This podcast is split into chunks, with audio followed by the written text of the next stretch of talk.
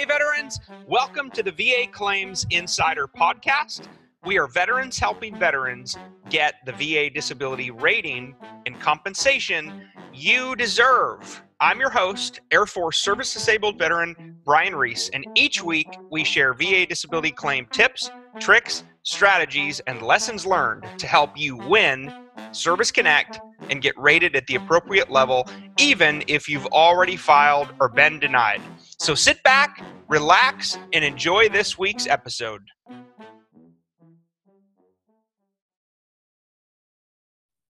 Hey, veterans! Brian Reese here, the VA Claims Insider, coming at you from uh, from Austin, Texas.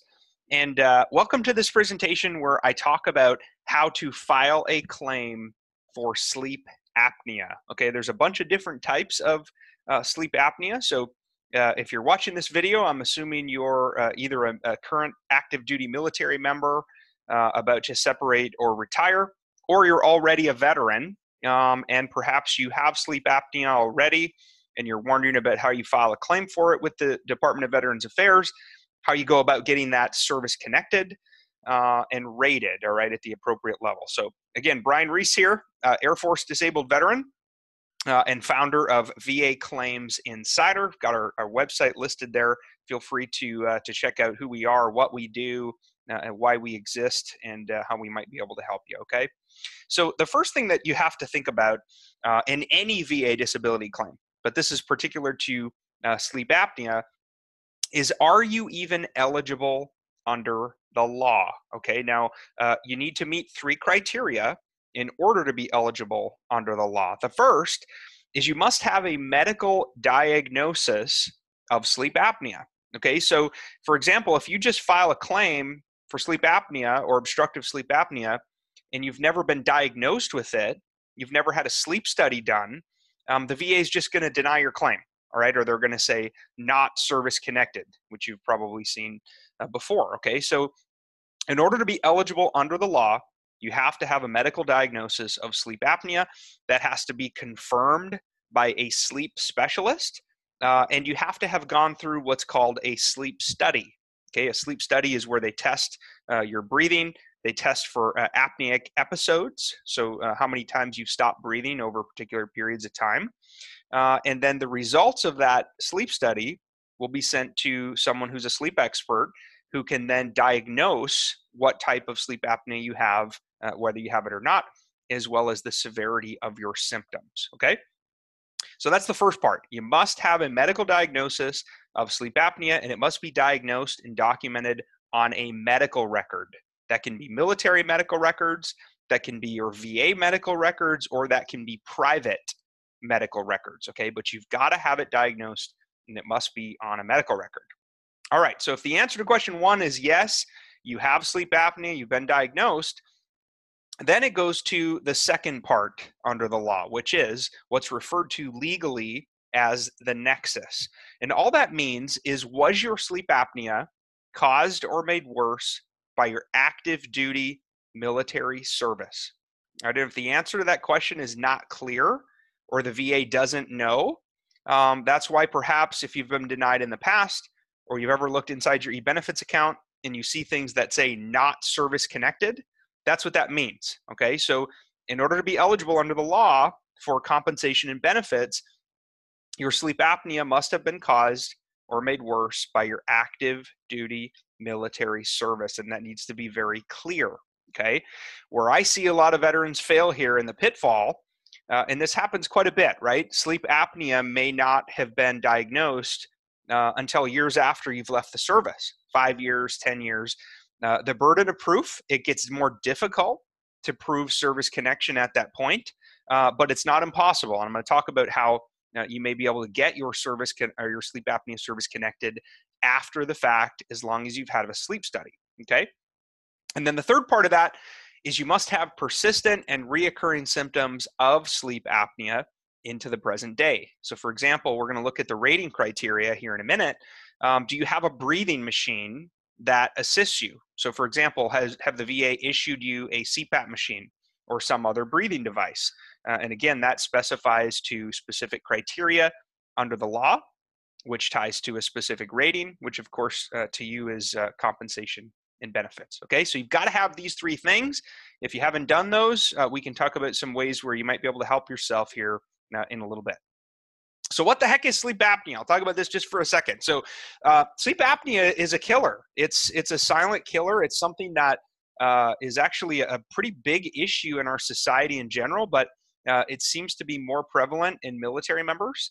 Uh, but it's a condition that occurs when the upper airway is blocked repeatedly during sleep. That's something uh, known as obstructive sleep apnea, and it causes you to have airflow and breathing problems. Um, and what then happens is your brain doesn't send the proper signals to your body that you need that you need to breathe okay?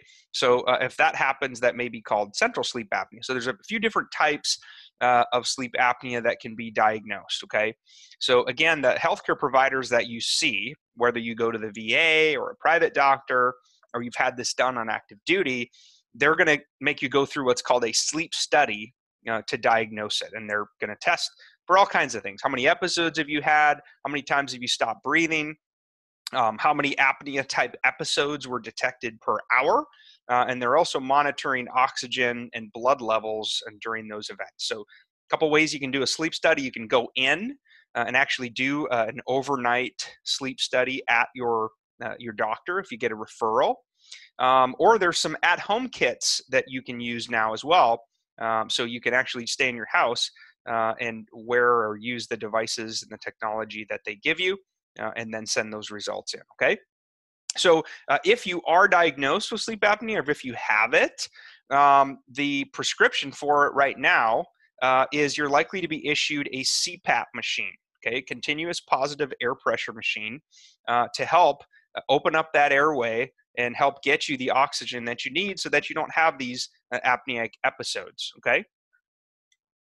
All right, so there, in general, there's four types of sleep apnea. The most common that uh, that we see uh, in military members is the first one, obstructive sleep apnea, and there's lots of uh, potential causes of that. So again, that's crucial when you go back to considering the nexus and how your sleep apnea might be related to your military service. There's also what's called central sleep apnea, mixed sleep apnea, and then there can be some other type of sleep dis- disorder like insomnia uh, or something like that. Okay. So, what the heck is the rating criteria? And by the way, this rating criteria is directly out of the law. If you Google ECFR Title 38, Part 4, the schedule for rating disabilities, you can actually look at the full guiding document under the law for how sleep apnea is looked at and rated by the Department of Veterans Affairs. Okay, so uh, take a look at the rating criteria. What we see most common is veterans are typically right in the middle, around that 50% level, where you've been diagnosed with sleep apnea, you've had a sleep study that confirmed the results, um, and then you've been prescribed or issued some type uh, of a continuous airway breathing machine such as a CPAP machine, okay, and that will typically get you a 50% rating under the law. Now, uh, there's some major pitfalls that you need to avoid and sleep apnea claims are very commonly denied by the VA, especially if it's been years since you left, left active duty. And it's not that the VA is disagreeing that you have sleep apnea, they're disagreeing that your sleep apnea was caused or made worse by your active duty military service. Okay, but there's uh, something that uh, you can do to help yourself, which I'll get to in a minute. Okay, so you might be sitting there watching this video going, all right, Brian, cool. What the heck do I need to do here? So, as far as the evidence requirements go, you have to have a sleep study and you've got to have a diagnosis of sleep apnea. Okay, and then you need to be thinking about what are the in service stressors that may help establish a clear nexus or that link to your service connection. Perhaps you dis- uh, deployed in austere environments, um, stress from the job, you have sinusitis rhinitis, you've got some kind of heart condition, uh, maybe you've already got post traumatic stress disorder and you believe that your sleep apnea was caused or made worse by your PTSD or your mental health condition, uh, or perhaps it's related to something else. Okay, but you need to be thinking about how did the military, how did your service cause or make your sleep apnea worse? Okay, again, it's all about medical evidence letter or uh, medical evidence, excuse me. So then what you need to do is you need to get what's called a medical nexus letter. And I put if needed. Um, for most veterans, if you've been out of the service, if you've left active duty and you've been out for more than 12 months, you should get what's called a medical nexus letter. All it is is an MFR. Think of your, your time in the military, a memorandum for record that explains the doctor's rationale and diagnosis, what the evidence was that they reviewed, and then they're going to give the likelihood uh, based on their opinion, and that's all it is, is it's a medical opinion, the likelihood that your sleep apnea was in fact caused or made worse by your active duty military service. And so they may some they may say something like, uh, in my medical opinion, with 30 years of experience, uh, based upon the evidence I reviewed, there was no pre-existing genetic disposition as to why this veteran would have had sleep apnea prior to service. Um, it's more likely than not that his PTSD was directly due to his military service, perhaps also related to incident XYZ deployment, sleep issues, stress, insomnia, PTSD, heart issues, respiratory problems, whatever the issue is, right? Your medical doctor will uh, will need to help with that. Okay. Uh, I also recommend you write what's called a statement in support of a claim uh, for sleep apnea, where you, as the veteran, are going to talk about it and uh, tell your full story. So maybe your story was, you know, hey, I was tired all the time on active duty. My wife noticed I was snoring all the time. Uh, I missed work. I didn't understand, you know, why I was having all these sleep problems. My wife noticed uh, perhaps that you stopped breathing during the night. She was worried I was dead. Um, but I never went in. I never told my primary care doctor about it. And I wasn't diagnosed with sleep apnea until five years after I left the service. Okay. It's okay to say that. You're just being honest about, hey, I, I just wasn't diagnosed, uh, even though I believe it happened was caused or made worse by my active duty service. Um, and then that last one is absolutely crucial. You can do everything right, but if you forget to have a buddy statement uploaded, uh, there's a high likelihood that the VA is still going to deny you service connection for sleep apnea. Now, all a buddy letter is, is it's the same thing I just described. It's a statement in support of your claim for sleep apnea written by a firsthand witness. So, a spouse, uh, perhaps it's a buddy you served with. So, maybe someone who you shared a room with deployed, um, or somebody who can shed light on. I witnessed veteran Reese snoring all the time. Um, there were times where I thought he was dead. He stopped breathing. Um, I voiced my concerns to him of wanted to make sure he was okay. Uh, it is my opinion that he had sleep apnea while on active duty. It just wasn't diagnosed until he left the service. Okay, that buddy letter is absolutely critical because the VA and the VA raters, they weigh very heavily uh, on firsthand witness accounts and opinions especially if service connection is in question at all. Okay. All right. So here's a sleep study hack for you. Uh, if you think you might have sleep apnea, um, pick up the phone and call your local VA. Talk to your primary care doctor and ask and see if you can get a referral for a sleep study. Okay, you can also ask a private uh, physician for that as well. If you've never done a sleep study before, though, and you don't want to do that, you can also order online what's called a sleep study and an at home test kit. Okay, so registered sleep technicians will score your test, uh, and a board certified sleep physician, so this is an MD, a medical doctor, will actually review your test results uh, and give uh, recommendations and a diagnosis. Okay, so I just put a link there. That's not an affiliate link or anything, it's just the best one that I found that we recommend. Uh, it's going to cost you a couple hundred bucks, but uh, you can Google if you don't want to write that whole link down. You can Google, uh, you know, one eight hundred CPAP or sleep apnea uh, home home test device kit, uh, and order one, and it'll be shipped to your house. And you can hook yourself up and go through those actual uh, results if you think you might have some type of sleep apnea. Okay, so a couple ways to do it. You can do it at home by yourself. You can order it yourself. or if you don't want to pay for it, you can go to the VA uh, and request a sleep study or talk to a, a private doctor and get a referral. Okay. Now, I also want to talk real quick about sleep apnea as a secondary disability. Okay, so uh, this is another way that you can help yourself and help prove service connection, which again is that link to your military service. So, medical research has shown that sleep apnea has been linked to PTSD, TBI, uh, chronic rhinitis or sinusitis, deviated septum, asthma, heart and lung conditions, and other conditions. All right, I just didn't have enough space to list everything here. So, what that means is if you're already service connected for PTSD, it is possible that you can file a obstructive sleep apnea claim secondary to PTSD, meaning that your PTSD caused or made your sleep apnea worse. Okay, that's that automatic link and service connection piece that might be useful for you. The same is true with TBI, uh, rhinitis, sinusitis, deviated septum, asthma, heart, and lung. Again, the only way you're going to be able to do this and, and prove it to the VA, though, you're going to need to get a medical nexus letter. Okay. And you're going to need to find a doctor who's willing to write one for you, um, assuming everything is kosher, right? Assuming that the medical evidence supports that logical link and conclusion uh, that it could be linked to something that you're already service connected for. Okay, so hopefully that makes sense to you uh, on what I mean by sleep apnea secondary. Okay, so what the heck now? You're sitting there going, all right, Brian, this is cool. Now what do I do? So you need to get a sleep study done.